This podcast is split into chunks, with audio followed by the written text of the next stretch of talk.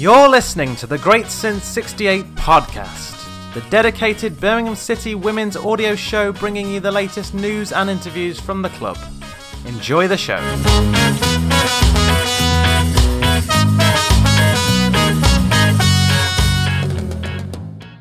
Welcome to episode 54 of the Great Since 68 podcast, the dedicated weekly women's football podcast about all things Birmingham City. I'm joined this week by the usual crew, Chris and Kaz. First of all, Chris, how have you been?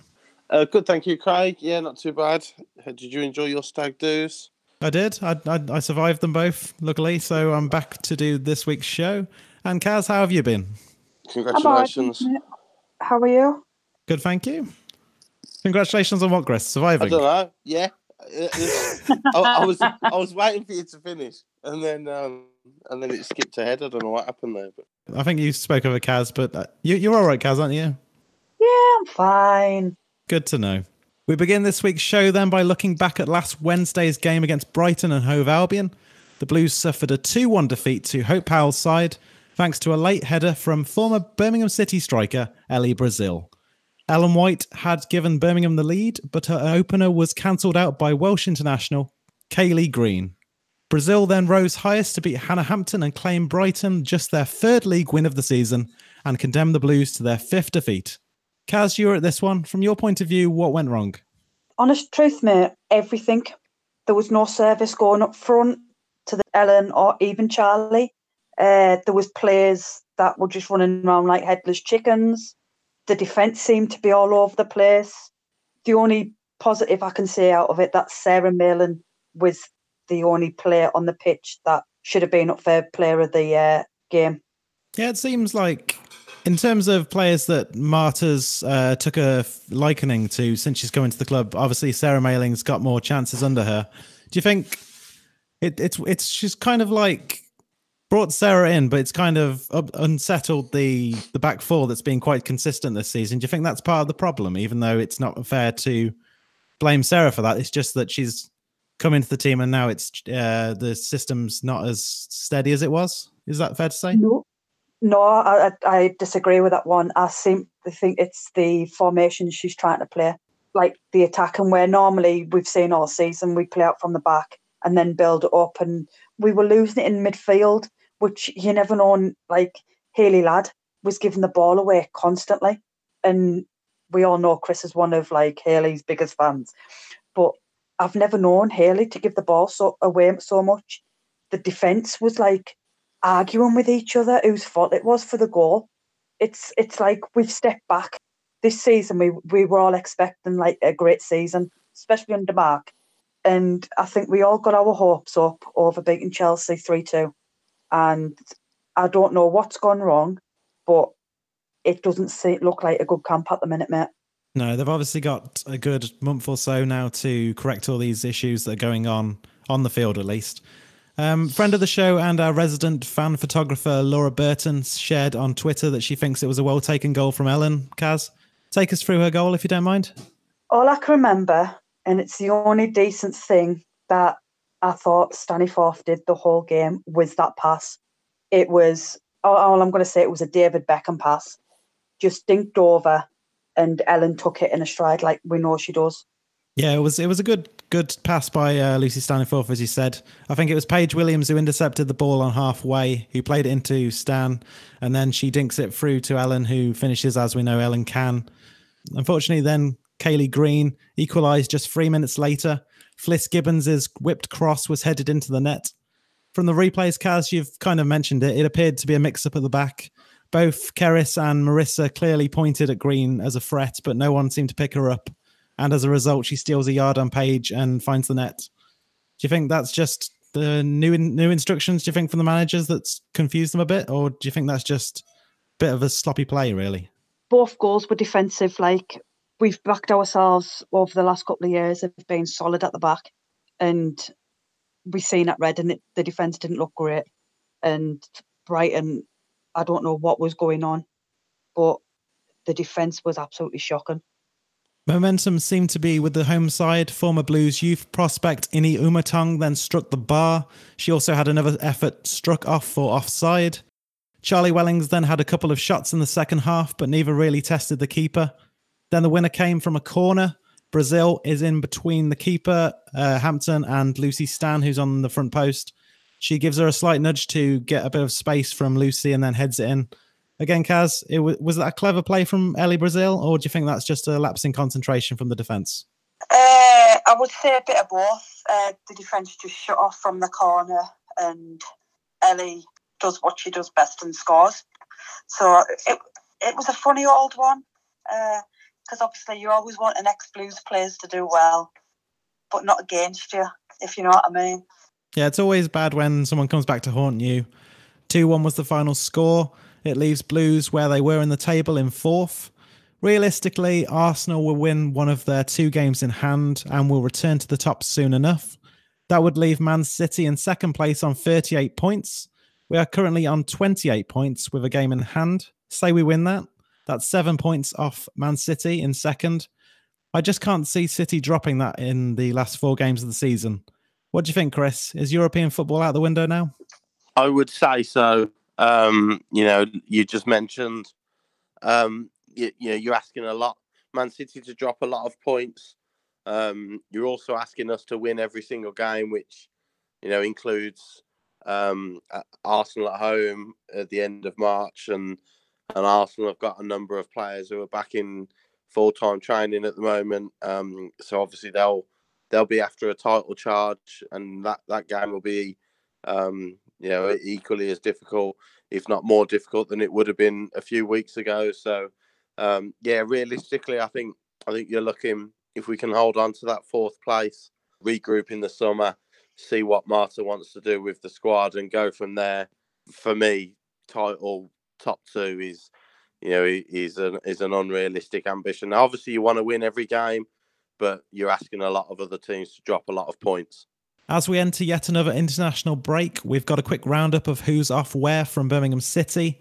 Ellen White and Lucy Staniforth are heading to the States to play in the She Believes Cup for England.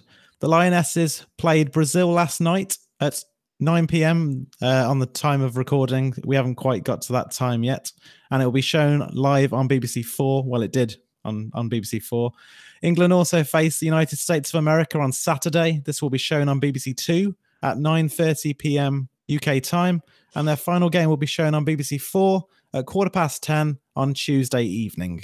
Scotland are also in action as Chloe Arthur and the rest of Shelley Kerr's squad are set to do battle with Canada and Iceland in the Algarve Cup. That all kicks off on Wednesday, but Scotland will not play until the Friday at 1:15 p.m. UK time, with their second game taking place on Monday. The Scottish games will be available on the BBC Sport website.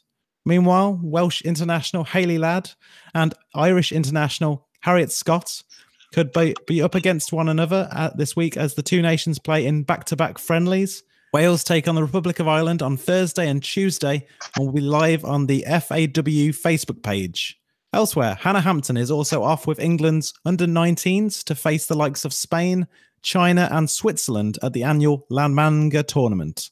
Also in the news this week is the appointment of our new strength and conditioning coach, Holly Pickett. She is previously head of sports science at Oxford United's Academy. She will replace Carl Green, who is leaving to work with Marc Skinner in Orlando. That's not all, though, as Kaz discovered on the Birmingham City website. The general manager position at the club is now being advertised, which means Heather Cohen looks to be heading for the exit. It must be stressed we do not know the reason for her departure and might not even know the real reasons down the line from now but I'm sure we can all agree we wish Heather the best of luck for the future. She's been at the club in two separate spells as general manager and really keeps things going behind the scenes. A word for Heather, you guys? Heather's did a fantastic job. I uh, I emailed Heather yesterday, uh, so she's going to be at the Arsenal game still. So kept the club going, as everybody knows, and it's going to be a huge loss. I thought it was going to be it was a huge loss when we lost Kirsty Cullen to Brighton.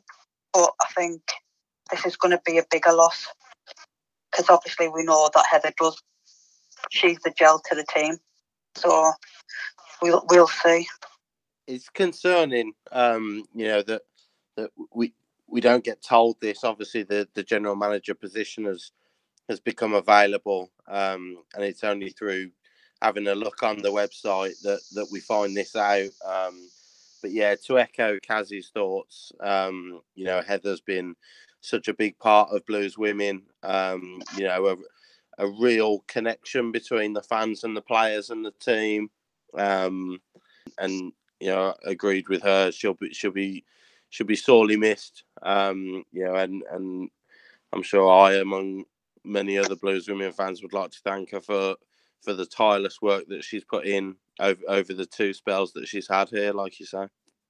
Absolutely. She's done a great job and she's always been professional and helped me with anything I needed to do this podcast and anything to do with the club that's helped to further the reach of the fans for Birmingham City.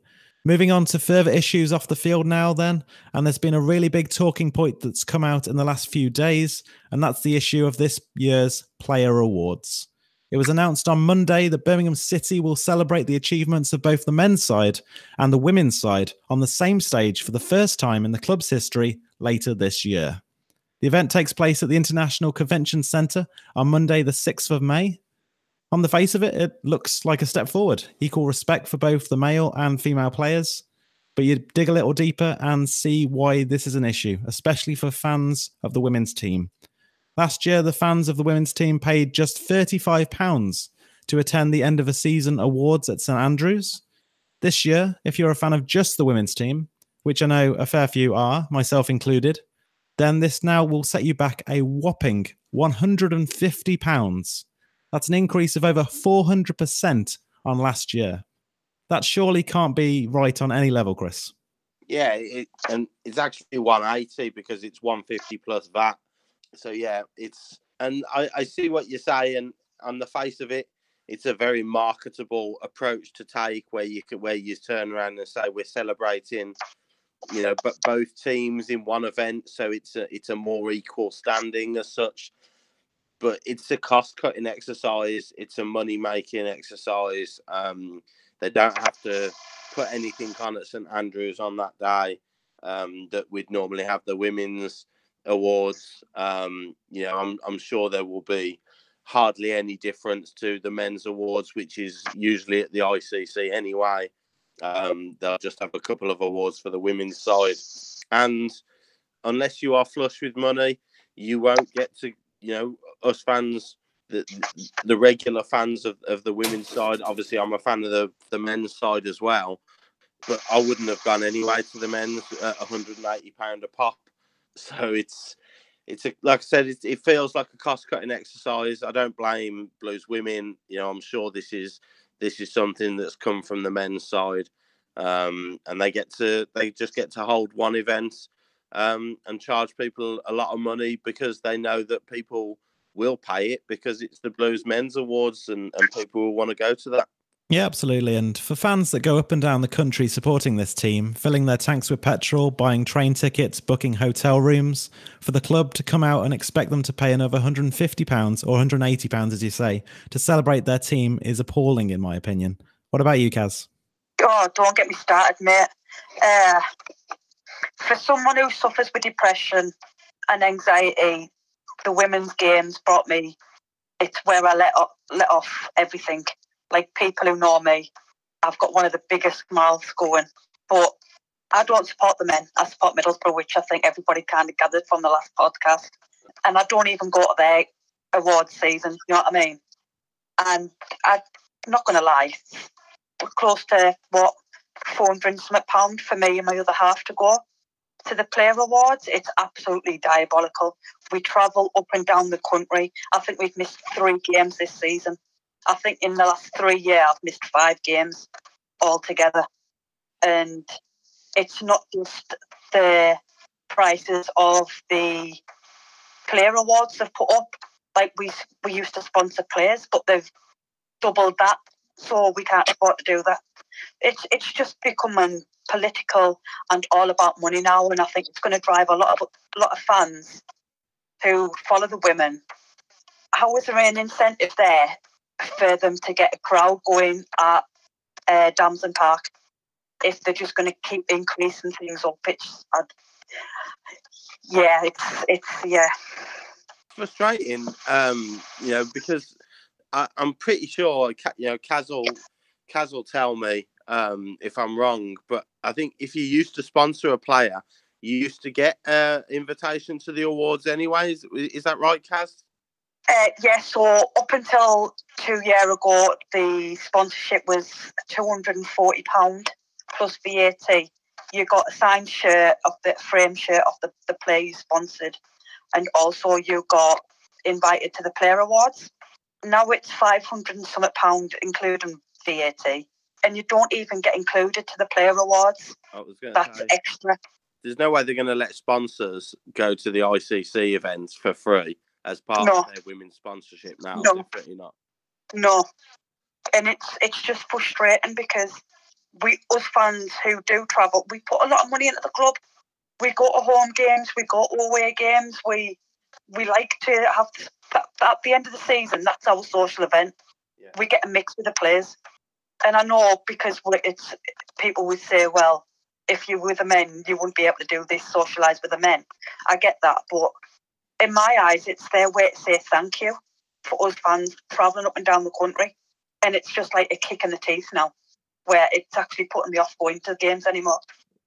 Yeah, it's it's it's not a great situation to be in, and I've taken a look at the costs of the Men Awards last season. As you say, Chris, it took place at the same venue, the ICC.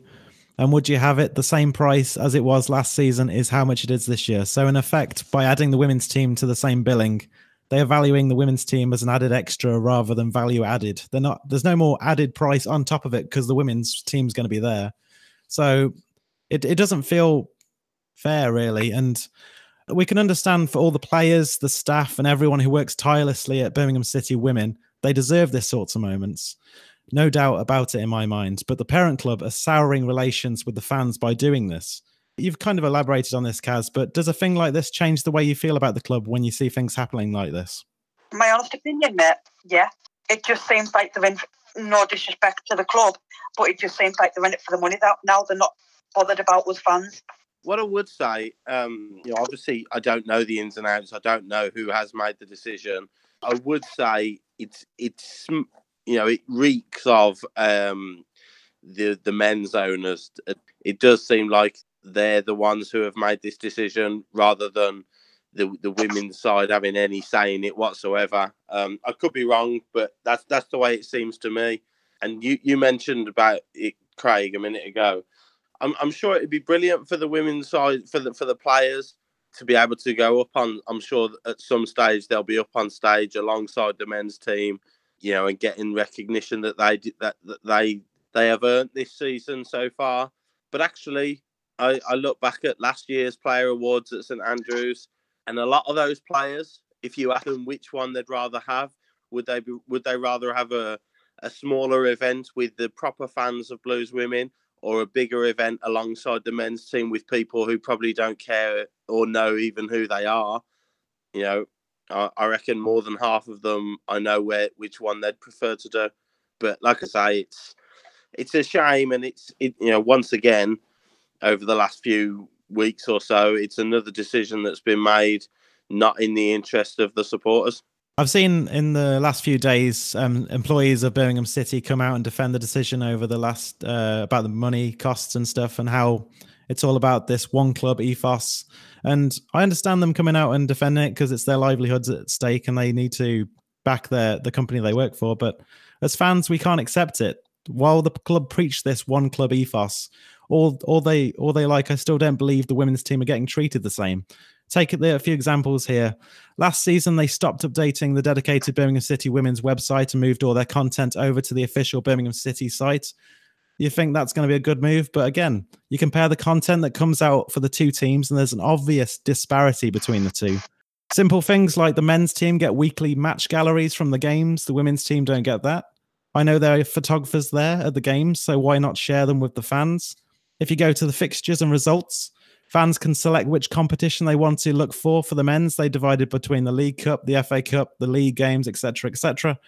But if you try to do that for the women's team, you get the Women's Super League and then a category that's classed as other. And you think maybe they've combined all the cups into the other section. Sadly, not. The last non league game they've got a report for is the league game against Reading from last season in the other section. So that's ridiculous in itself. then even in match reports themselves, you get much less information. The men's team have a stats section, a lineup section, a live blog, and a news section for every game. When you look at a typical women's game report, you get the news section, but you don't get no stats, you don't get the lineup, and no live blog. And then they expect us to take this one club thing seriously. And if they don't take it seriously themselves, why should we? You're spot on. Um, you know, you can't argue with with what you're saying, and it's a brilliant philosophy to have. It's you know, Bright Brighton have the one Twitter account, I think, which is which is for both sides, and you know, Man City do do some good things on their Twitter on their social media accounts with you know integrating the two sides together. But it's it's a brilliant philosophy to have this, this one team, one club ethos that you know all all sides um, within within Blues you know are, are equal and and we'll treat them together, which is why they're all going to the same end of season event. But it is it's it's a fallacy at the end of the day. Um, you know, and and the supporters know that. That's the thing. You know that they can they can claim it all they want, but the the, the supporters know where we stand. We they know that we we know we're being fobbed off uh, without a players' end of season awards event. But like I say, I think it's a decision made by the owners of the men's club. Um, it's a cost cutting exercise. They don't have to put anything on at St Andrews. You know, I, I don't know the, the figures per se, but you know, it'd be interesting to see whether they they made a profit or a loss based on the the players event at the St Andrews last season. But they don't have to worry about that now. It, it all goes into one event. Um, and I feel, like I said, I feel for the supporters, Kaz, myself, you, Laurie, Sean, everybody, um, you know, who, who, regularly attends the players' awards um, and now won't this season because of the cost. But I also feel for the players a little bit because, I, like I said earlier, I, I, I genuinely don't think this is what some of them wanted either. I mean, you're going to have some a lot of people at those awards who won't have a clue who some of these players are, and it's not their not fault the because they might not, not follow the, the team. Yeah. But uh, they're, they're just gonna they're, they're not gonna know how much how dedicated some players are if they give a, like a lifetime achievement award to someone they won't know, and it it just it's just a shame. Uh, Kaz, any final thoughts before we go? If anybody follows Chris on uh, Twitter, get in contact with him because we're doing our own uh, end of season party. So if anybody wants to come, just let Chris know. I was supposed to be on the hush. No, no, yeah. Um, it'd be nice. It'd be nice to have to have the, the you know a group of supporters who can get together, um, you know, somewhere at the end of season, and if a couple of the players want to want to come along and you know join us in in the celebration of the season, then then that'd be amazing as well. But hopefully, it's something we can get. It's something we can arrange. It's something we can sort out um, towards the end of the season, and you know ha- have our moment so it's not completely taken away from us. Absolutely. The unofficial Keeping Right On party by hosted by Chris Pugh. Keep an eye on his Twitter account for that at AWCAIB. Yeah, that's the one. You can also follow Kaz at team underscore Schroeder, and you can follow me at Craig Hadley. That's all for this week. Thank you for listening. We appreciate everyone who listens to our show and continue to support Birmingham City women. Thanks for listening, and remember to keep right on. And that was the Great Since 68 podcast. To listen to future shows or listen back to our previous ones, go to iTunes, Google Podcasts, Spotify, or any other podcast platform you may use, and search for Great Since 68 and subscribe today. Thanks for listening, and remember, keep right on.